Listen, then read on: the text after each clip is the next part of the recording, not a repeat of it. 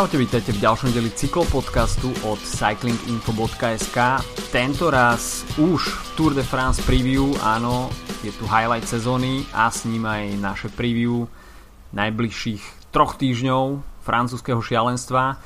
Tento raz takisto výnimočne bez Filipa, pretože ten si užíva exotiku na dovolenke a pozvanie do podcastu prijal Vojta Jírovec, ktorého ste už počuli v rozhovore práve s Filipom minulý týždeň, keď rozoberali aktuálny stav českej scény. Takže Vojta, vitaj. Ahoj, díky za pozvání. No a poďme rovno na to. Čaká nás 106. ročník starej dámy Tour de France a tento rok s výnimočnými jubileami, pretože storočnicu oslavuje žltý dres ako taký, čo je v podstate symbol Tour de France, a je to taký symbol, ktorý nadobudol širší rozmer ako samotná Tour. V podstate je to taký symbol aj cyklistického sveta, minimálne teda na tej cestnej scéne, a veľké jubileum takisto oslavuje Eddie Merckx, a to 50. výročie od svojho prvého zisku žltého dresu na pódiu v Paríži. Takže dve veľké jubileá, takisto organizátori zareagovali na tieto významné roky a štart, teda Grand Depart, sa bude konať v Bruseli, a to už túto sobotu, a na belgickej pôde jazdci budú štartovať v prvých 3 etapách.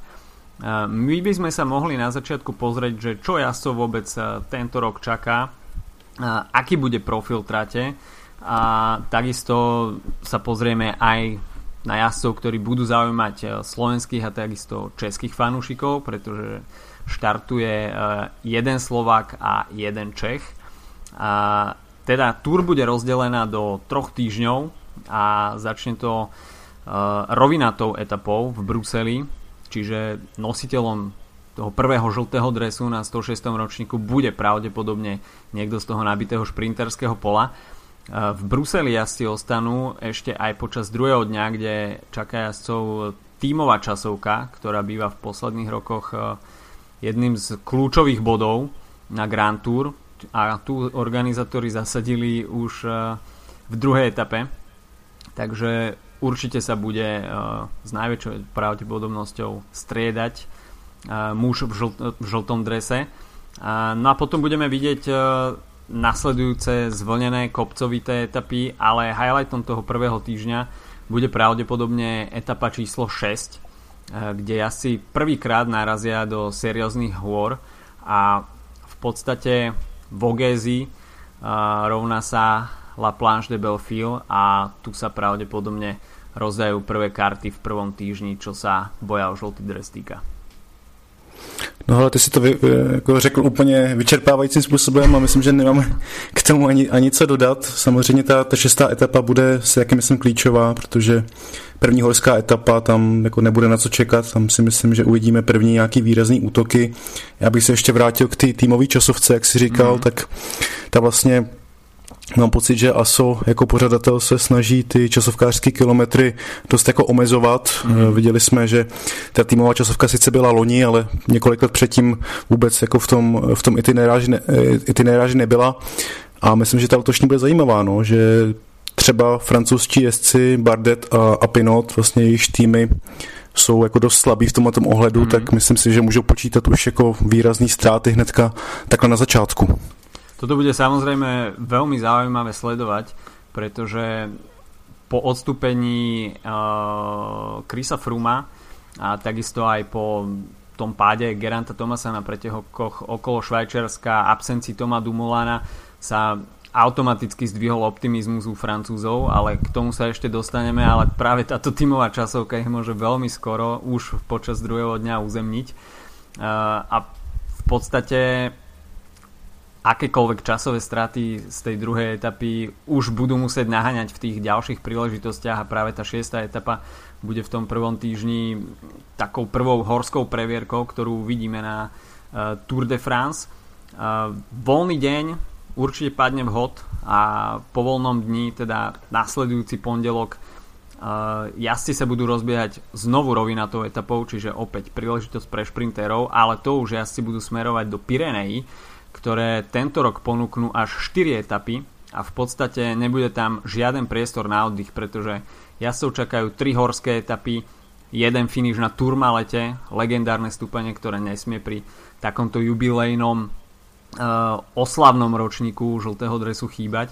No a 13. etapa, tak to bude individuálna časovka v Pau, a ako si už spomenul to okresanie tých časovkárskych kilometrov, tak v podstate je to jediná individuálna časovka na Tour de France tento rok, 27 km, nebude to žiadna rovina, čiže určite aj tu budeme vidieť poriadne časové náklady, či už si niekto vyberie nejaký horší deň, alebo nebude úplne ideálne pripravený, tak môže tu prísť ozaj k poriadnemu premiešaniu poradia. Ale v podstate po 13. etape už individuálnu časovku neuvidíme, a to, čo bolo zvykom v ostatných rokoch, že 20. etapa patrila časovke, tak teraz ju organizátori presunuli na 13. deň, a v podstate jazdci so silnou časovkou už potom budú musieť sa spoliehať iba na dobré nohy v horách. Já si právě myslím, že letos ta časovka bude dost specifická tím, že je vlastně vložená mezi dvě horské etapy. To prostě není snadný pro ty závodníky se z nějakého jako rytmu najednou jako změnit, že, na tu časovku. To prostě nikdy není snadný.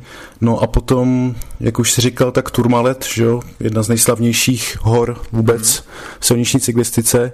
Na druhou stranu tohle je, pokud se nemýlím, vůbec teprve jako třetí rok, kdy se bude finišovat přímo na Tourmaletu, takže o to asi bude speciálnější. Když si vzpomeneme, tak v roce 2010 tak tam byl souboj Andyho Schlecka s Albertem Contadorem, docela nezapomenutelný, tam bylo spoustu útoků, nakonec dojeli spolu, tak jsem jako hodně zvědavý, co uvidíme letos. No a potom já si absolvuju teda volný deň, ktorý takisto príde celkom vhod, a dianie sa potom už definitívne začne presúvať do Alp, kde uvidíme to rozhodujúce trojdne, a v podstate etapy číslo 18, 19, 20 budú takou čerešničkou na torte, pretože jazdci absolvujú podľa môjho názoru kráľovskú etapu číslo 18, ktorá bude obsahovať Col de Vars, Col de Izoard a potom Col du Galibier, hoci teda nebude sa finišovať na stúpaní priamo na Galibieri a bude sa potom zjazdovať do Valoir, ale v podstate tu bude priestor pre vrchárov par excellence, pretože 5100 výškových metrov, a v podstate s výhliadkou na to, že do finišu budú ostávať iba ďalšie dve horské etapy, ktoré nebudú príliš dlhé, obidve budú mať iba niečo cez 100 km, konkrétne 126 a 130, tak tam v podstate sa už pôjde úplná podlaha a jazdci sa nebudú asi chcieť spoliehať na tie posledné dva krátke dní, kde sa naozaj už asi pôjde full gas.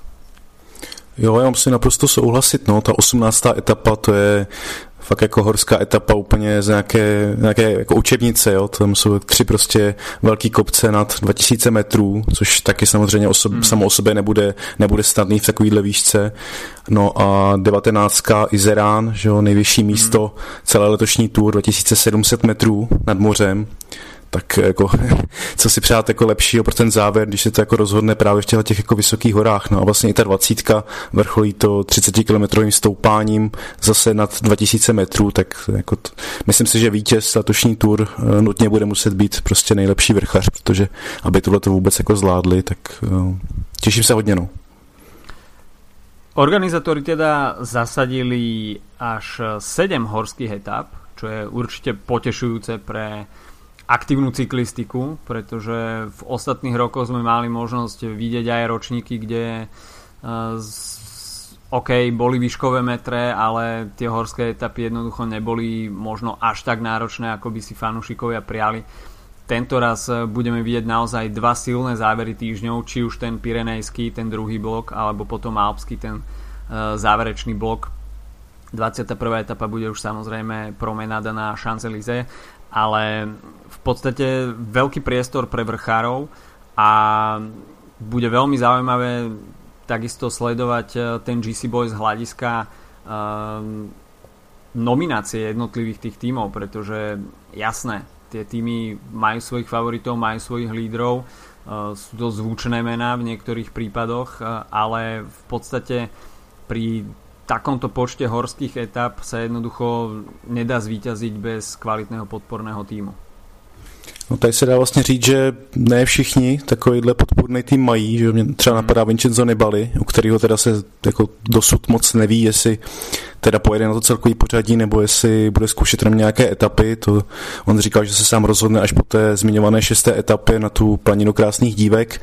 Nicméně třeba ten jeho tým konkrétně mi přijde dost slabý v porovnání, já nevím, s Astanou a s Ineosem a s těma dalšíma.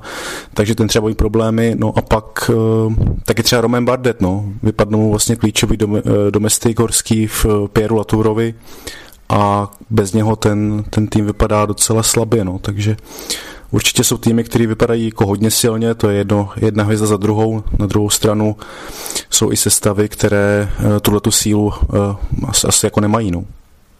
Ešte kým sa dostaneme k tomu menoslovu tých hlavných favoritov, tak možno tvoj názor na to odstúpenie Chrisa Froomea a následne možno tak už začiatok tých interných treníc medzi Geraintom Thomasom a Eganom Bernalom, keď Geraint Thomas sa najprv pasoval do role obhajcu samozrejme a role lídra. Egan Bernal mu v tomto neoponoval, ale potom Dave Brailsford možno už tak trošku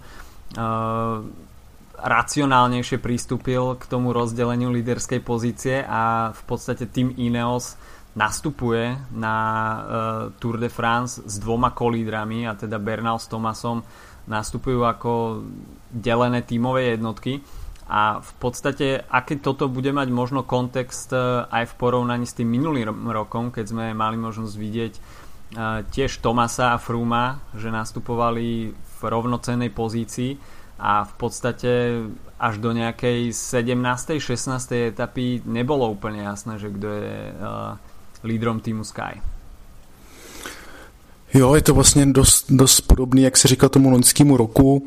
Samozřejmě Thomas jako obhájce titulu, tak on jako musí říkat, že jo, že tam jede pro to vítězství. Na druhou stranu Bernal prostě letos má jako fantastickou sezónu, to ve 22 letech vyhrál Paříž-Nice, vyhrál Švýcarsko. Na druhou stranu si myslím, že vlastně vyhrát Tour de France nebo potažmo jakoukoliv Grand Tour, tak to je taky hodně o nějaké té psychické síle, o těch zkušenostech, a on prostě jako nutně tohleto ještě mít prostě nemůže, vzhledem ke svému mládí, vzhledem k té jako neskušenosti, i když samozřejmě za sebou toho už má na svůj věk docela dost, ale žádnou takovouhle lídrovskou pozici na Grand Tour mít neměl, nebo ještě jakoby neměl. Taky se dá říct, že on musel měnit ten závodní program, že on nejdříve se počítalo s tím, že pojede na Giro, teďka kvůli tomu zranění, kde on si teda asi zlomil tu klíční kost, tak to musel přehodnotit. Pro mě to bude vlastně nejzajímavější asi příběh té Tour de France, jak se to jako vyvine mezi něma dvěma, a nedokážu asi dopředu říct prostě, kdo bude mít navrchno, to prostě se uvidí až v průběhu těch etap. Samozřejmě ještě tam je třeba Wout Poels, že jo, kdyby prostě byla nějaká jako krize, tak ten taky ukázal už kolikrát, že v těch horách jako, že jo, taky patří k nejlepším. Ale těším se hodně na tohle, no. Vlastně to ten Froomeův pád jako změnil dost výrazně, si myslím, podobu té Tour de France, protože najednou je tady spousta lidí, kteří jako mají reálnou šanci na to, nebo chtějí se o to pokusit. Kdyby tam byl Froome, tak by to všechno bylo jako reakce na to, co dělá Froome. Takhle to je strašně otevřené a myslím si, že to může být jedna jakoby z nejzajímavějších Tour de France za poslední roky. V podstate videli sme už pred sezónou, keď jazdci začali avizovať ten svoj pretekársky program na rok 2019, že v podstate akoby sa tak trošku zlakli tohto ročnej túr a jednoducho aj uvedomujúci tú silu týmu Sky, respektíve teraz už Ineos, začali skôr voliť Giro d'Italia do svojho programu. A v podstate posledné týždne pred Tour, keď sme mali možnosť vidieť to odstúpenie Chrisa Froomea, takisto aj Toma Dumoulina, tak možno niektorí začínajú už trošku ľutovať, že sa jednoducho neodvážili skúsiť tú túr, pretože okolnosti sa zohrali tak, že jednoducho teraz nás čaká asi jeden z najotvorenejších súbojov možno za posledné roky. Geraint Thomas nie je asi v úplne ideálnej forme ako obhajca, Chris Froome ako najväčší favorit na zisk toho 5. žltého dresu, mimo hry Tom Dumoulin, ktorý minulý rok zaznamenal druhé miesta na Grand Tour, je takisto mimo hry. No a možno favoriti číslo 1, ktorí by nastupovali na Tour po iné roky, dajme tomu ako napríklad Vincenzo Nibali, tak majú už v nohách Giro d'Italia, čo je pre nich dosť nevýhodné a v podstate možno takoutou ustrachanosťou pred začiatkom sezóny sa možno pripravili o skutočne perfektnú pozíciu na boj o žlutý dres. Přesně tak, no já si myslím, že po několika letech nemůžeme úplně prostě dopředu stanovit nějakého hlavního favorita.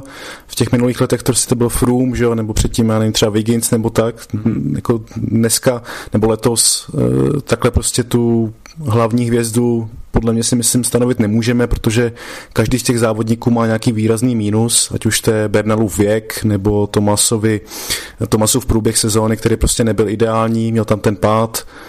Jakob Fuglsang sice super sezóna, ale na druhou stranu on ty 3 týdenní závody prostě neobjíždí úplně ideálně, takže myslím si, že každý z nich má nějaký mínus a bude to hlavně asi o tom, jak s tím dokáže se jako popasovat, jak to dokáže limitovat, no, tyhle ty mínusové stránky. OK, poďme teda k najväčším favoritom a mohli by sme sa zastaviť práve u týmu Ineos a v podstate už sme si rozobrali, Geraint Thomas, Egan Bernal budú nastupovať na Grand Depart v pozícii kolídrov a budú sa môcť naozaj spoľahnúť za Dream Team, ktorý Team Sky, respektíve teraz Team Ineos, aj počas ostatných rokov vedel dať dokopy a v podstate aj vzhľadom na tú tímovú časovku, ktorá príde v etape číslo 2, je poskladaná zostava britského týmu. Jonathan Castro Viejo, skvelý španielský časovkár v zostave, takisto nechýba Michal Kviatkovský, ktorý patrí k top domestikom týmu Ineos, Gianni Moscon, ktorý takisto prezývka Traktor nie je úplne náhodná, Wout Poels, ktorý bude pracovať na rovinách a takisto Dylan van Barle, ktorý možno skúsi aj atak na nejakú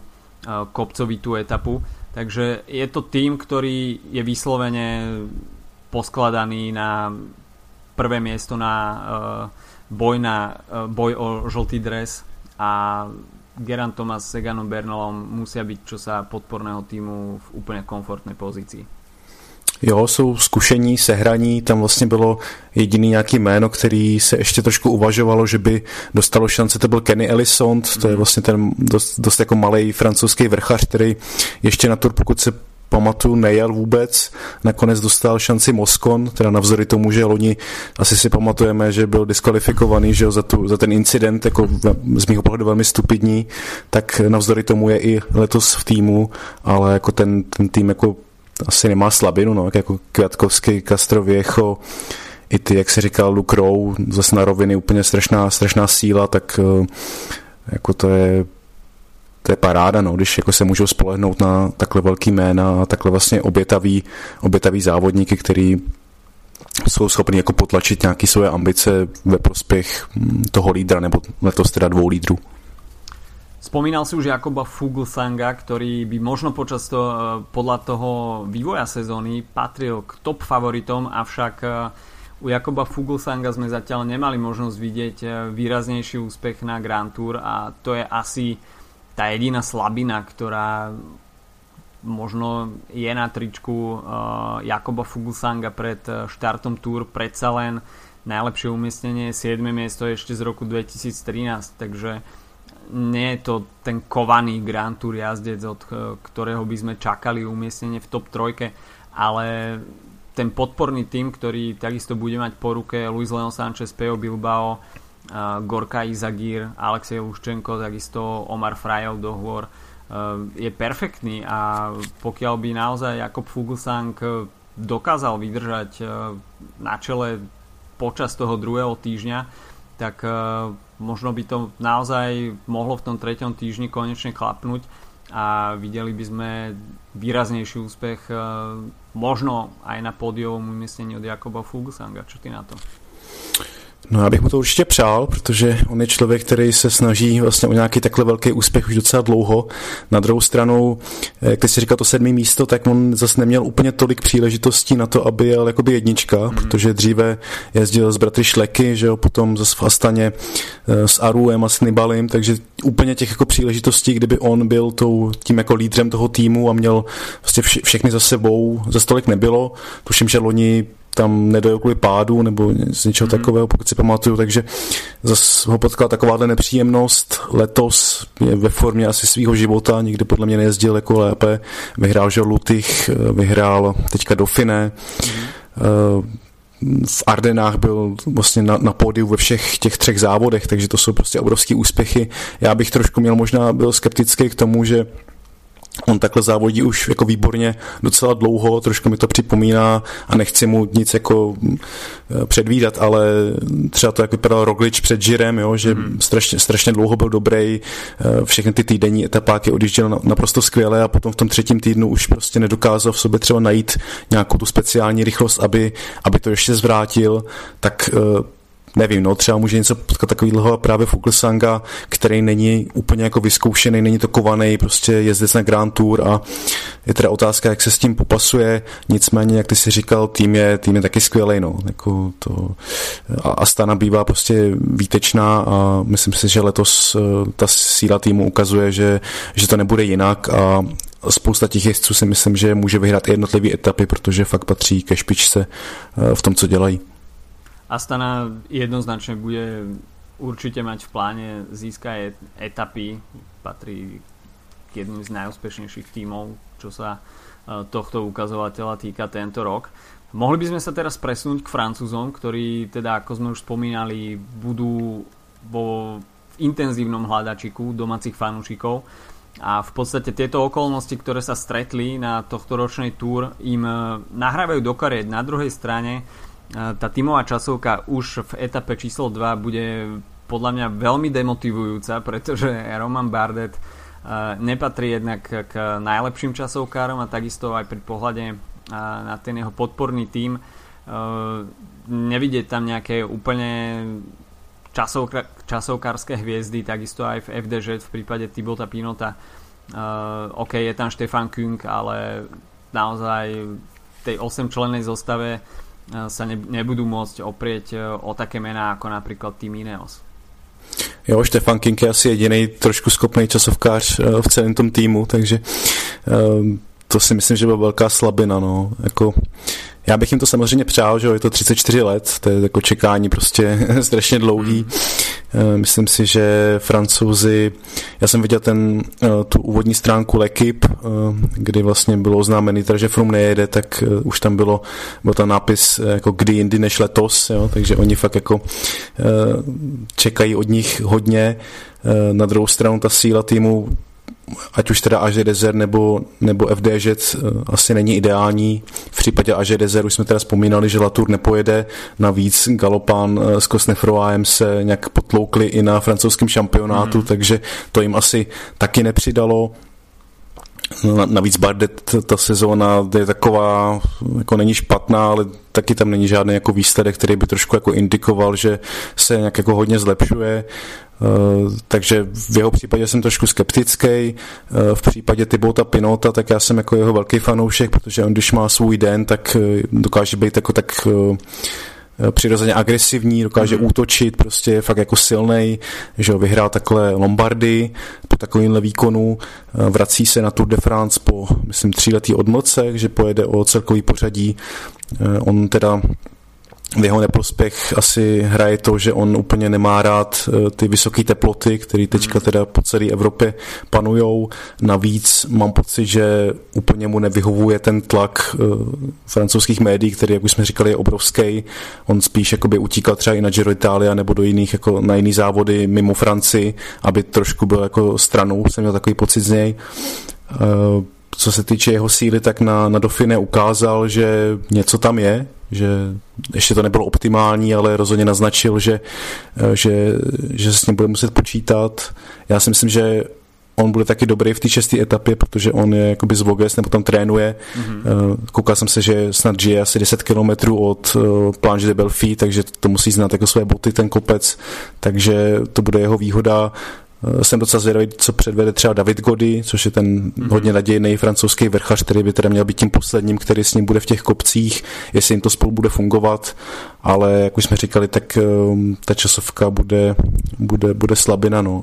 Tam klidně můžou dostat minutu a půl a jako s tím se v tom vyrovnaném poli asi jako bude těžko co dělat, no.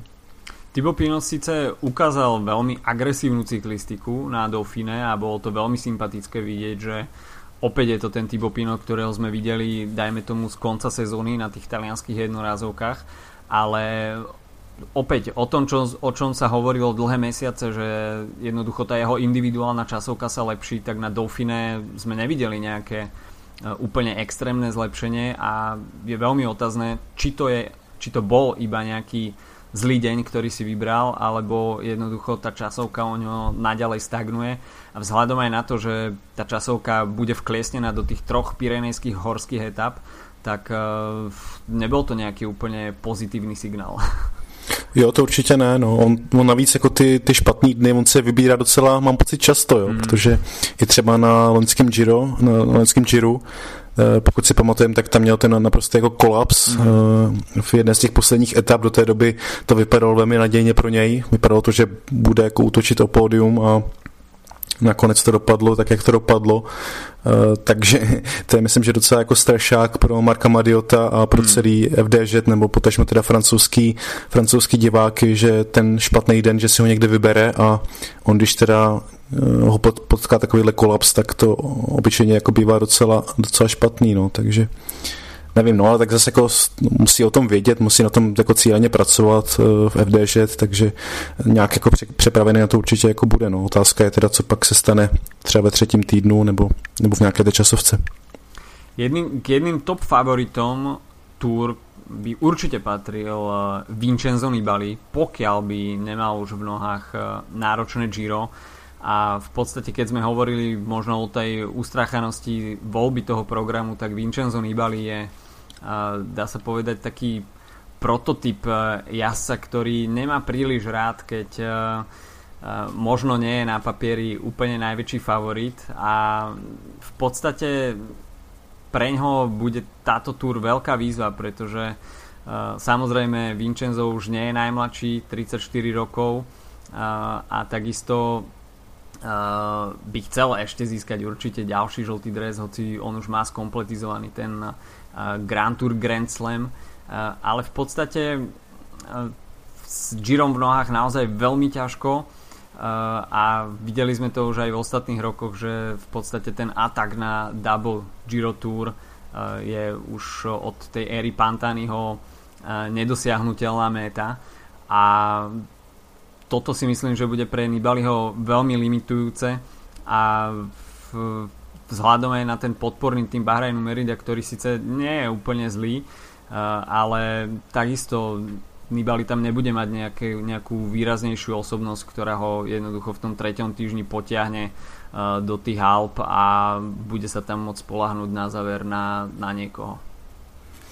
No, mě je vždycky jako líto, když se mluví o tom jeho jediné vítězství na Tour de France 2014 a mluví se o tom jako tak, že tehdy tam prostě nedojel Froome, nedojel Contador, takže Nibali to měl jako tak trošku zadarmo. To mi vždycky jako říkám, že to je strašná jakoby škoda, že to je jako nespravedlivý pro něj, protože on tehdy byl jako fantastický, vyhrál tam, já nevím, 4 etapy, prostě vyhrál s obrovským náskokem, to jeho vítězství nebylo prostě v sázce vůbec, on jako byl totálně měl kontrolu nad tím závodem a myslím si, že kdyby se mu třeba podařilo vyhrát letos, takže by tyhle ty kritiky docela jako umlčel, protože vyhrát Tour de France po té, co dojdete druhý na Giru, to by bylo něco fakt jako skvělýho.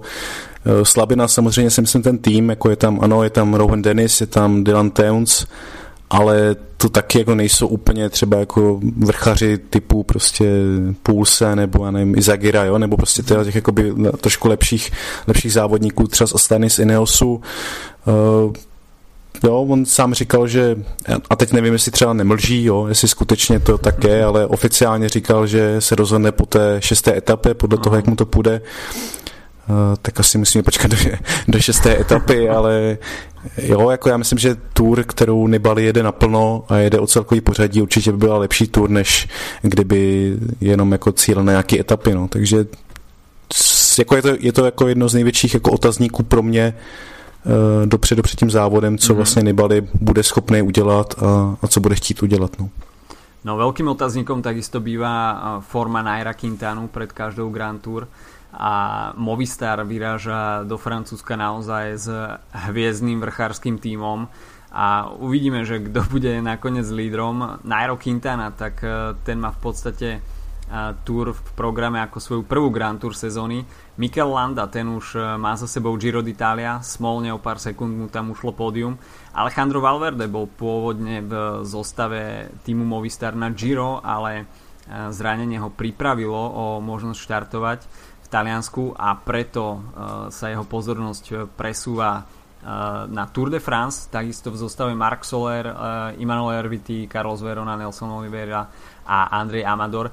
Takže v podstate vrchársky tím naozaj, ktorý vzbudzuje rešpekt. Na druhú stranu nepríliš ideálna zostava už do tej druhej etapy na tú tímovú časovku. Movistar tam určite bude naberať časovú stratu a takisto budeme môcť vidieť možno nejaké interné trenice, pretože Nairo Quintana v ostatných mesiacoch už nevzbudzuje taký ten rešpekt, ako sme boli zvyknutí na začiatku jeho kariéry. Mikel Landa bude mať v nohách Giro, takže takisto tam asi nebude úplne čerstvý. No a Alejandro Valverde v duhovom drese takisto opäť posilnený španielským majstrákom, ale ťažko očakávať, že by on bol práve tým lídrom na trojtýždňový podnik. Jo, já myslím, že to jako shrnul dobře, no. Quintana prostě to je člověk, který v posledních 5 letech se o něm vždycky mluvilo, že jako teď už mu to vyjde, že v těch horách jako skutečně něco předvede, ale on prostě nemá ten takovej ten zabijácký nástup, no. Kdyby to prostě roztrhl prostě jedním jako útokem, on prostě není tak jako explozivní a myslím, že ho to hodně jako limituje a že letos se s ním jako už skoro ani nepočítá, jo? Kdyby prostě všechno z Kolumbie teďka šlo přes Bernala, Quintana už je takovej trošku jako na odchodu, mi to tak připadá, že to takhle to jako vnímaný. Mikel Landa má za sebou Giro, jak si říkal, tam u něj těžko vždycky soudit, jako co předvede. Valverde, ta sezóna letos prostě není tak jako výjimečná, prostě tak, taková, na kterou jsme zvyklí od něho v těch posledních letech, nebo prostě po většinu jeho kariéry. Takže myslím si, že Movistar letos, ano, ta jména prostě na papíře prostě budí hrůzu samozřejmě, ale jako když se podíváme prostě na ty jejich výsledky nebo na to, co předvádějí letos, tak si myslím, že trošku to jako bledne. A nevím, no, úplně bych jako nepočítal mezi ty největší favority, no. Nemyslím si, že by měli úplně jako nějak čeřit vodu. Navíc i Marc Soler letos taky nepředvádí nic tak jako světoborného, takže jako já bych je mezi největší favority asi neřadil, no. Ale samozřejmě, co se týče jako zásluh, tak ty mají jako jasný, no. Veľmi zaujímavú zostavu takisto priváža Mitchelton Scott v zostave s bratmi Yatesovcami a lídrom by mal byť Adam Yates, pretože Simon má za sebou už Giro d'Italia a v podstate vidíme taký klasický podporný tím: Luke Darbridge, Jack Hake, Michael Hepburn, Chris Juliensen, Daryl Impey, Matteo Trentin do šprintov. V podstate veľmi dobrá zostava na tú tímovú časovku. Tam určite Mitchelton Scott bude mútiť vodu na popredných pozíciách, ale takisto veľmi otázne, čo môžeme očakávať vôbec od Adama Yatesa, pretože rovnako ako Simon je veľmi nevyspytateľný, tie svetlé dni vie naozaj striedať s dňami krízy a Adam Yates na poli Grand Tour je zatiaľ, nechcem povedať, že nepopísaný papier, ale takisto sme od neho nevideli ešte nejaké veľké výsledky. Adam Yates si však určite trúfa a určite bude chcieť vyliesť z toho tieňa svojho brata po tom víťazstve na Vuelte. Jo, Adam Yates, já pokud se nepletu, tak on byl jednou čtvrtý, ne, mám pocit, na Tour de France, nevím, kdy to bylo přesně nějaký ročník, ale asi bude chtít teda jako navázat na tenhle výsledek, protože mohu ještě zlepšit. Jo, pro mě to je taky, jak jsem říkal o Nibalim, že to je pro mě otazník, tak to samý asi platí o Mitchelton Scott. Vlastně jak tohleta jako souhra těch dvou strašně talentovaných a velmi úspěšných bratrů bude vypadat. Simon Yates letos na Giro prostě to nevyšlo, to všichni víme, jak vlastně se dokázal zmátořit a co jako předvede ve Francii, nevím, no. Co se týče Adama, tak pro mě byl docela pozitivní náznak na tom Dauphine, když on to nakonec nedojel, ale připadalo mi, že tam ještě není v té ideální formě, ale jako kdyby to by stoupalo, jako kdyby to jako dobře ladili právě směrem k Tour de France. Jo? Takže to byl takový můj pocit, že třeba ještě je 2 týdny před tou jako optimální formou, že by mu to mohlo najet až přímo na Tour de France. To jsem si tak jako říkal u toho, jestli to tak skutečně bude, tak to si netroufám předvídat, ale jo, jako patří do takového toho širšího okruhu těch favoritů určitě.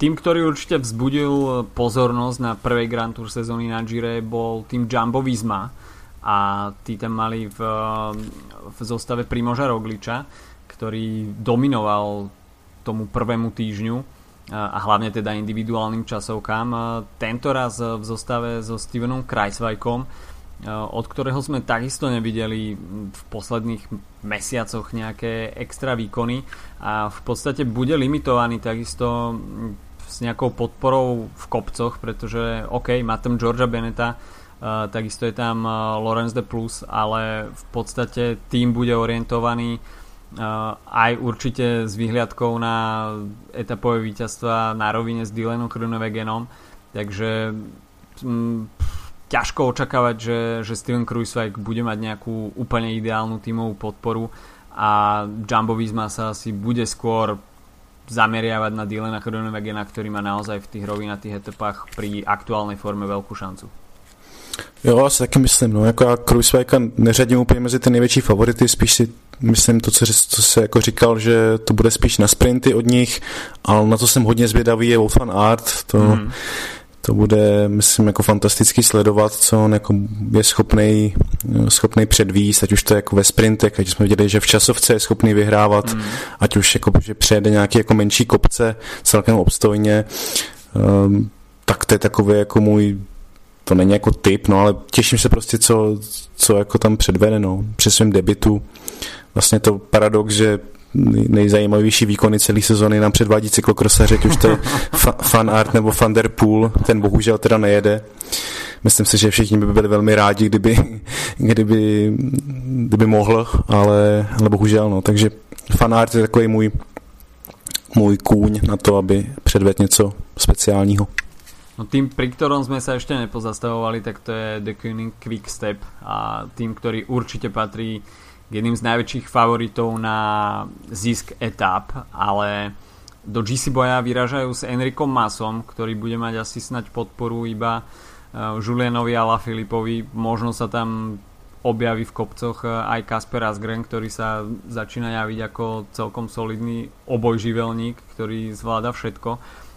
Avšak Enric Mas takisto je na odchode z Quickstepu, čiže dá sa očakávať, že tá tímová podpora bude naozaj smerovaná na Eliu Vivianiho do hromadných šprintov a takisto veľké prekvapenie, že sa do zostavy nezmestil Filip Gilbert. Jo, to určitě, no. Pro mě jako Quickstep jednak teda Viviani, taky myslím, že to je jeho druhá Tour de France, nebo takže on vlastně trošku to bude skoro do neznáma. Enrika Mase moc nepočítám, protože nemám pocit, že by předvedl letos vůbec jako cokoliv, co by stálo za řeč a trošku jsem z něj zklamanej. No a pak samozřejmě Alaphilippe, no, to bude asi velký kandidát zase třeba na podíkovaný dres, na tu vrchařskou soutěž. Já jsem si třeba teďka četl nedávno rozhovor s Danem Martinem a on právě zmiňoval konkrétně Alaphilippa, že on vlastně, když nezávodí, tak ten čas tráví někde na vysokohorském soustředění, že to je prostě jako 100% příprava. Až teda Martin říkal, že mu to přijde až příliš, jo, že to je skutečně až jakoby z nějakého dlouhodobého hlediska vlastně takhle žít, že to nemůžete vydržet prostě dlouho, že on tam jako trošku naznačuje, že Alaphilippe bude do 30 jako psychicky vyřízený z toho, pokud bude pokračovat v tomhle tom režimu, ale co se týče výsledků, tak mu to jednoznačně jako přináší ovoce a jako letos zase znova patří mezi nejlepší, no, takže pro mě by to bylo skoro jako překvapení, kdyby tu vrchařskou soutěž nevyhrál on. Mm-hmm. Keď si spomenul Dana Martina, tak ten takisto nechýba v zostave UAE, Team Emirates. A Fabio Aru, veľký návrat na pódu Grand Tour, v podstate človek, ktorého sme nevideli dlhé mesiace a od toho minuloročného výbuchu na Gire sa veľmi trápil a v podstate až teraz ho vidíme opäť na štarte trojtýždňového podniku. Uvidíme, ako bude konkurenceschopný a ako si podelia líderské role práve v týme Spojených arabských emirátov. Je tam takisto Rui Costa, ktorý avšak takisto v ostatných mesiacoch nepredvádza úplne to najlepšie, ale je tam Alexander Kristoff a pri neúčasti Fernanda Gaviriu, ktorý nebude štartovať, je práve možno Alexander Kristoff také najhorúcejšie želiesko v ohni s výhliadkou na hromadné dojazdy. Jo, to určitě, na druhou stranu tam jako nemá moc, kdo by mu pomohl, jestli to všechno bude asi jako muset vybojovat sám. Já jsem hodně zvědavej na Dana Martina, to je prostě jezdec, který mě prostě baví tím, jak jako to svojí bojovnosti, tím, jak jako se nevzdává, jak je vidět, že ho to prostě bolí na tom kole a přece i přesto prostě je schopnej dál jako pokračovat v nějakých útocích.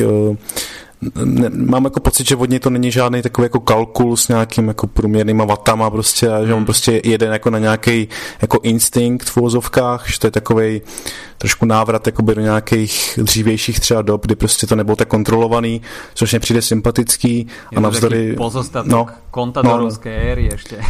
Přesně tak, no. Takže tohleto já mám jako rád a doufám, že se mu bude dařit. Fabio Aru, netroufám si tvrdit co on může předvést, no. Tam měl jako docela asi vážný problémy a já jsem rád, že dál závodí spíš, než že bych jako čekal, že vyhraje Tour de France, no. Ďalší tým, ktorý má možno tak trošku hlavu v smútku, je Team Sunweb, ktorý ohlásil teda, že Tom Dumoulin nebude štartovať. Wilco Kelderman teda bude možno taká záložná tímová jednotka, avšak určite ho nemožno pokladať za jedného z horúcich favoritov. U týmu Sunweb sa naozaj asi skôr zamerajú na nejaké etapové úspechy. Je tam Seth Ball, ktorý má v posledné mesiace veľmi dobrý šprint a takisto Michael Matthews, ktorý sa bude možno pokúšať o nejaké miešanie poradia v boji o zelený dres, ale takisto no, Team Sunweb určite mal tento rok veľké ambície na tom Grand Tour poli, zatiaľ mu v podstate nevychádza nič a táto Tour takisto už pred štartom nezačala úplne ideálne. Jo, no, ten Dumoulinův pád vlastně trošku zkazil vlastně celou sezónu. Mně to tak přijde, jo, že prostě oni se jim to fakt jako rozpadlo pod rukama. Na tý Tour, no, asi jako Matthews, no, bude prostě ta hlavní karta. Jestli se jako pokusí třeba o ten zelený dres, nevím, tak asi by byl jakoby prototypní jako i ten jako jezdec, který může ještě třeba Sagana aspoň trošičku potrápit, protože taky dokáže prostě jako útočit navíc těch typů etap, ale kromě něj, no, tak asi Nikias Arndt, jestli třeba do sprintu, nevím. Chad Heyga, že jo, vítěz závěrečné etapy Gira, tak jestli se třeba pokusí tady o tu časovku, ale je to trošku jako na dlouhý lokte, no, a Wilco Kelderman pro mě taky jako trošku neznámá, nepatří určitě mezi nějakou jako špičku. No, Nicolas Roach bude zkoušet asi úniky pravděpodobně, ale jako je to takový smutný, no, že se jim to tak jako rozpadlo, přitom ten tým jako je určitě jako talentovaný, ale letos prostě nějakým to nevychází, no. Mohli by sme sa pristaviť takisto pri tímoch, ktoré budú zaujímať slovenských a českých fanúšikov. Roman Kreuziger v týme Dimension Data, ktorý tento rok takisto nezažíva úplne najlepšie obdobie. A v podstate vidíme v profile viacero aj pančerských etap, kopcových tých etap, ktoré by možno mohli Romanovi sedieť. Ako vidíš ty jeho šance na tohto ročný túr? Tak on dopředu jako deklaroval, že se po letech pokusí znovu o celkové pořadí, což asi bude na dlouhé lokty, vzhledem k tomu, že v tom týmu není asi nikdo, kdo by mu úplně jako pomohl v těch horách. Ten tým je... Ty si říkáš, že mi to nevychází, on to jako hrubě nevychází, to prostě, to je katastrofa, tato sezóna, to jako navzdory těm posilám, který přivedli, tak se jim nedaří vůbec nic. No, Roman Kreuziger taky ta sezóna prostě není povedená, on tam měl pád, myslím, že na valenském šípu, který ho zbrzdil, teďka jel Švýcarsko a byl tam někde ve třetí desítce, což prostě pro závodníka s jeho minulostí nemůže být jako dobrý výsledek nebo nějaký úspěch. Netuším, no, jako, nemyslím, jako on bude chtít tak určitě tu desítku, ale jestli to je jako v jeho silách, vzhledem k tomu množství jako těch favoritů, který letos pojedou, to myslím, že to je docela jako odvážný cíl, ale jako nechtěl bych ho samozřejmě jako odsuzovat předtím. No. A co se týče zbytku toho týmu, tak nejede, že ho Cavendish, což vzbudilo dost jako velký ohlas, jak ho jakoby vypustili navzdory prostě tomu jeho jménu, že ho, tomu, co on dokázal. No a zajímavý asi bude Valgren, ale tomu se taky letos nedaří. Boasson Hagen, vlastně jediný závodník, který trošku něco předvedl, vlastně vyhrál etapu na Dauphiné, tuším. Tak ten asi bude jakoby největší hvězda. A samozřejmě Bora Hansgrohe, nemůžeme zabudnout na tým Petra Sagana, ktorý jednoznačne deklaroval, že všetká energia bude smerovaná na podporu práve Petra Sagana, ktorého po dlhých rokoch uvidíme v klasickom tímovom drese, a možno aj to bude jedna z jeho výhod, že už jednoducho nebude tak označkovaný, či už teda duhovým dresom alebo slovenským majstrovským dresom. Bude mať teda klasický dres tímu Bory Hansgrohe a možno tak bude trošku menej viditeľný, a čo by mu mohlo priniesť výhodu oproti tým minulým rokom v záveroch, kde bol veľmi ľahko identifikovateľný tento rok. Tomu bude trochu inak. Samozrejme v podpornom týme nesmie chýbať Danielos, takisto Markus Burghardt, ale určite bude Bora Hansgrohe pomýšľať aj na etapové víťazstva v horách, a konkrétne Max Schachmann, takisto je tam Patrick Conrad, ktorí majú veľmi dobrú sezónu a tú formu predviedli už aj na nemeckom majstráku, kde brali top 3, takže v Bora Hansgrohe po tom majstrovskom víkende určite dobrá nálada a myslím si, že smerujú na túr veľmi povzbudení. Jo, oni těch mistrovských dresů pobrali jako poměrně hodně o tom minulém víkendu.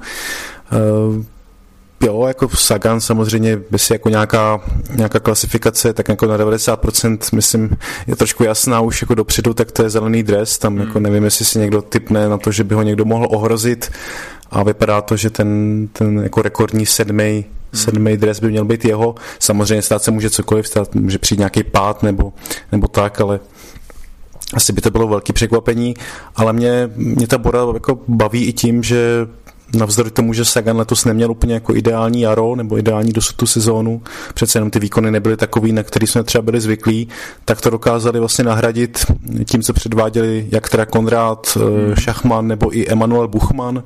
Myslím si, že všichni jakoby ukázali, že jako v tom týmu, o kterém se jako někdy mluví jako Saganův tým, takže to není jenom o Saganovi, že oni mají jako nějaké své místo, nějaké své kvality, a docela jako doufám, že něco předvedou i letos na té jakoby tour, no. Že se ukážou, že skutečně jako nejde o tým jednoho muže, ale že těch jakoby potenciálních dobrých jezdců je tam hodně, no. A třeba Schachmann si myslím, že klidně může zase jako zaútočit na nějakou etapu, Konrad s Buchmanem zase v těch jako větších horách. Jako jo, ta sestava je jako dost, si myslím, sympatická. Je tam i teda Daniel Oss, Lukas Posteberger, Burghardt, že jo, tak jako myslím si, že jako přiváží dost silný tým. Určitú kvalitu má aj tým Education First, hoci teda forma na GC je veľkým otáznikom, pretože Rigoberto Urán sa posledné mesiace dosť zašíval v Kolumbii. Mal tam svoje takisto marketingové aktivity, ale určite sa sústredil aj na prípravu na Tour de France. TJ Van Garderen sa ukázal po veľmi dlhej dobe v pozitívnom svetle na generálke pred Tour. Michael Woods takisto patrí k top vrchárom, avšak naozaj hľadať v Education First nejakú formu na pódium na Tour de France veľmi ťažké. To určitě no. Já, jak jsme mluvili o Fuglsangovi, že to není úplně jezdec na Grand Tour, tak TJ Van Garderen je jako ještě výraznější případ. Tam vždycky, že jo, přišli. On sice teda jako měl ty pátý nějak místa, ale prostě v těch posledních letech tam vždycky byla nějaká jako malá katastrofa a on sám asi to psychicky úplně nezvládal. Ten tlak, myslím. Michael Woods zase prostě jako výborný v horách, ale prostě neúplně přesvědčivý v časovce, nebo jako spíš jako špatný v časovce a i na té rovině. No a Rigoberto Urán, absolutně nevím, co od něho mám čekat. Tam jako může přijít úplně cokoliv. Fakt jako nejsem schopný říct, co on může předvíst. Takže myslím si, že spíš to bude asi jako na etapy, no, z jejich strany.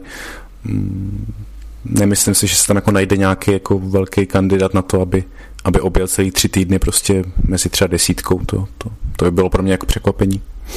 Na etapy sa takisto bude asi spoliehať aj Kaťuša, ktorá má síce v zostave Ilnura Zakarina, ale ten má v nohách Giro, takže ťažko očakávať nejaký výraznejší útok na GC. Takisto keď sme ešte pri ďalších World Tour tímoch, tak Richie Porte, ktorý hoci je pred každou Grand Tour spomínaný ako v okruhu top favoritov, tak naozaj v tých ostatných mesiacoch už ten nejaký hype okolo neho, ktorý bol vyvinutý, nejakým spôsobom vyprcháva a možno už aj sám Richie Porte už je trošku triezvejší, aj keď podľa posledných vyjadrení by chcel skúsiť atak na pódium. Ten podporný tím má určitú kvalitu, má tam takisto Baukeho Mollemu, Giulia Cicconeho, ktorý získal modrý dres pre najlepšieho vrchára na Gire. Ale já Richimu Portovi už prostě neverím.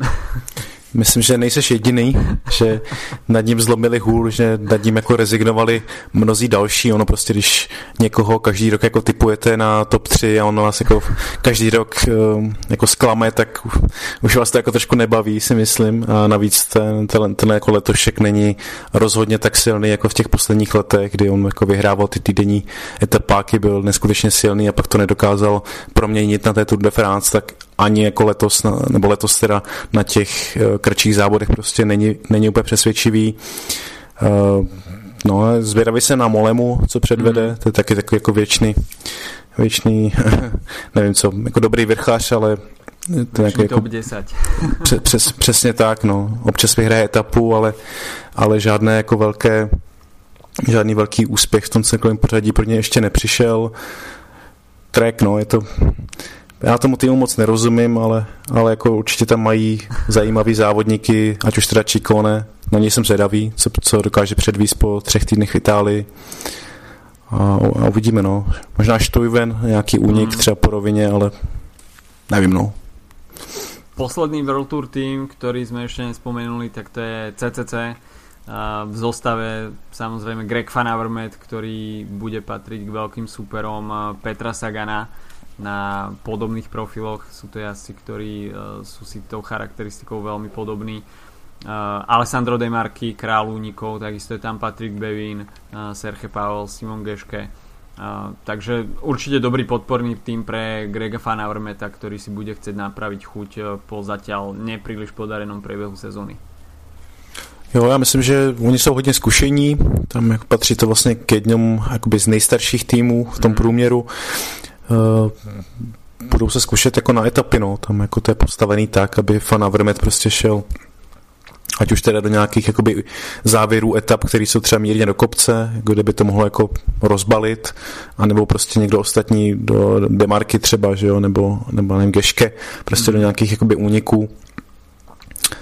Třeba teďka, jak jeli to Giro, tak tam jim to jako moc nevyšlo, tam vlastně nepředvedli skoro vůbec nic, tak na Tour mají prostě asi jako silnější jména, ale zároveň ta konkurence tak jako ještě o stupeň vyšší, takže se uvidí, no, jako já jsem z nich jako trošku zklamaný, ale zároveň je to prostě tým, který jako vznikl pořádně, že jo, letos až prostě má svoji první nějakou sezónu, potom docela asi těžkým jakoby srůstu těch dvou stájí, takže možná to je od nás trošku nespravedlivý od nich jako očekávat zase jako tolik, no, že prostě to chce čas, nějaká taková změna a musí si to sednout.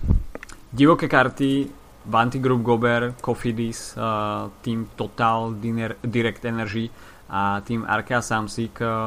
Určite veľkými menami budú Nicky Terpstra v Direct Energy, takisto Andrej Greipel, Warren Barguil v Arkea Samsic, Jesus Herrada, ktorý vyhral ten Mont Ventoux Challenge v drese Cofidisu. Cofidis takisto bez Nasera Buaniho. No a Vanti, tak tí určite sa budú tlačiť do únikov. Majú tam Julema Martena, ktorý takisto by niečo mohol predviesť, ale pravdepodobne tieto prokontinentálne týmy budú naozaj naskakovať do tých únikov. Možno v prípade Nickyho Terpstru ešte očakávať nejaké výraznejšie umiestnenia, ale naozaj asi nevidím nejaký väčší priestor na realizáciu. No, mě teďka hodně překvapil Warren Bargy o víkendu, který vyhrál francouzský šampionát, což pro mě byl jako naprostý šok. Já už jsem na něj dost jako zanevřel, protože on jako, jako je to dlouho, co předved, jako cokoliv, co by stálo za řeč, a teďka je z něj nový francouzský šampion v nádherném dresu, teda co jsem viděl, ten fakt vypadá krásně. Tak možná to je nějaký signál toho, že se vrací aspoň trošku jakoby tam, kde třeba v roce 2017 byl, že když vyhrál 2 etapy, vyhrál vrchařskou soutěž. Zajímavý bude i Andrej Greipel, protože on jako letos to je jako velká bída, že po těch letech, kdy v Lotu vyhrával jednu etapu za druhou a byl fakt obávaný, tak letos se vyhrál jednu etapu někde v Africe. Tím nechci snižovat africkou cyklistiku, ale přece jenom jako úrovni prostě Greipela to asi tak naznačuje to, že ty jeho roky už jsou minulostí. No a Cofidis bez Buanio, no, tak uvidíme, co Laporte předvede. A tak, no, Jesus Herrada, nevím moc, co čekat, asi taky nějakou jako pokusu, nějakou etapu. Jako nevím, no, prostě uvidíme. Šprinterské pole takisto velmi široké a v podstate v itinerári 4 na papieri rovinaté etapy. Elia Viviani takisto, nespomenuli sme ešte Lotto Soudal, tak tam bude jednoznačným lídrom Caleb Ewan, na ktorého bude šitý celý ten tým, a Caleb Ewan tam bude mať perfektnú podporu tejto belgickej zostavy.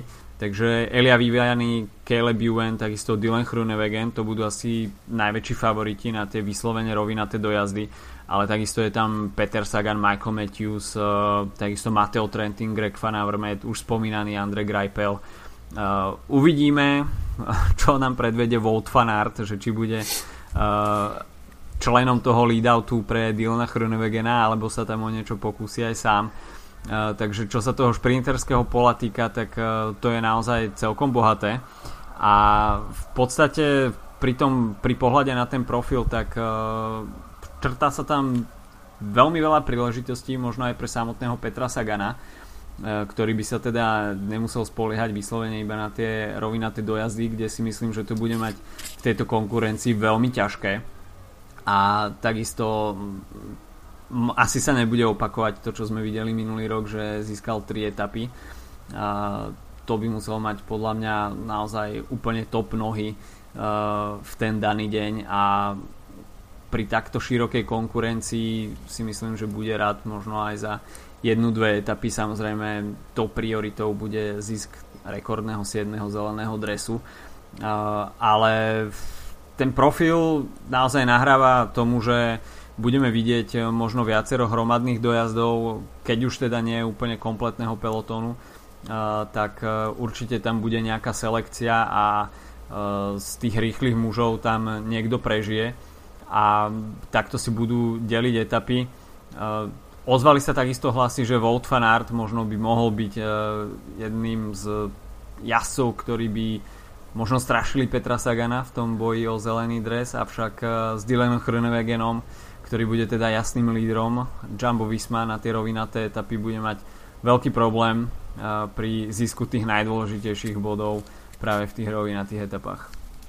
Jo, já si taky myslím, že Groenewegen bude jasná priorita a Van Aert bude mít jako asi volnou ruku, ale nebude prostě tou jako hlavní samozřejmě hvězdou toho týmu. Já si taky myslím, že vidíme nějakou jako změnu těch, už jako třeba poslední 2 roky vidíme změnu těch sprinterských generací s tím, jak prostě Cavendish má zdravotní problémy, že Greipel už jako výrazně stárne, je teda v horším týmu a je to takový souboj o to, kdo bude jakoby tím dominantním sprinterem té jakoby nadcházející generace, ať už to je teda Groenewegen, Ewan, Viviani, a kdyby jako někomu se podařilo získat třeba více etap letos na Tour, tak by se jako pasoval na toho prostě krále těch jakoby sprinterů.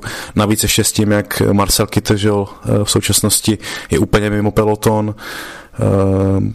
Takže si myslím, že, já bych docela typoval Groenewegena, že by se mu to mohlo podařit, protože on mě přijde jako takový nejsilnější, mám myslím, že letos nejvíc vítězství z těch sprinterů. Už jako nějaké etapy na Tour de France vyhrál, je otrkanej, tým je dobrý, jako dobrý, je tam Tony Martin, je tam Toynisen a další, Van Aert, tak jo, proč jakoby nemohl on být tou novou jako sprinterskou megahvězdou. OK, mohli by sme si ešte spraviť také krátke preview prvých 3 etap, pretože najbližší podcast budeme nahrávať v pondelok. Teda Grand Depart v Bruseli, 194 km, štart samozrejme veľmi famózny. Už sme spomínali teda, že ročník z té výročie žltého dresu, takisto Eddie Merckx nebude chýbať na tej slávnostnej ceremonii. Prvý majiteľ žltého dresu teda bude pravdepodobne šprinter, pretože na profile je to viac menej čistá placka. Už druhý deň sa však asi bude prezliekať, pretože nás čaká tímová časovka 27,6 km. Sú tam nejaké výškové metre, ale nebude to niečo dramatické. Takisto ten profil trate nebude nejaký príliš technický, celé sa to odohrá v Bruseli.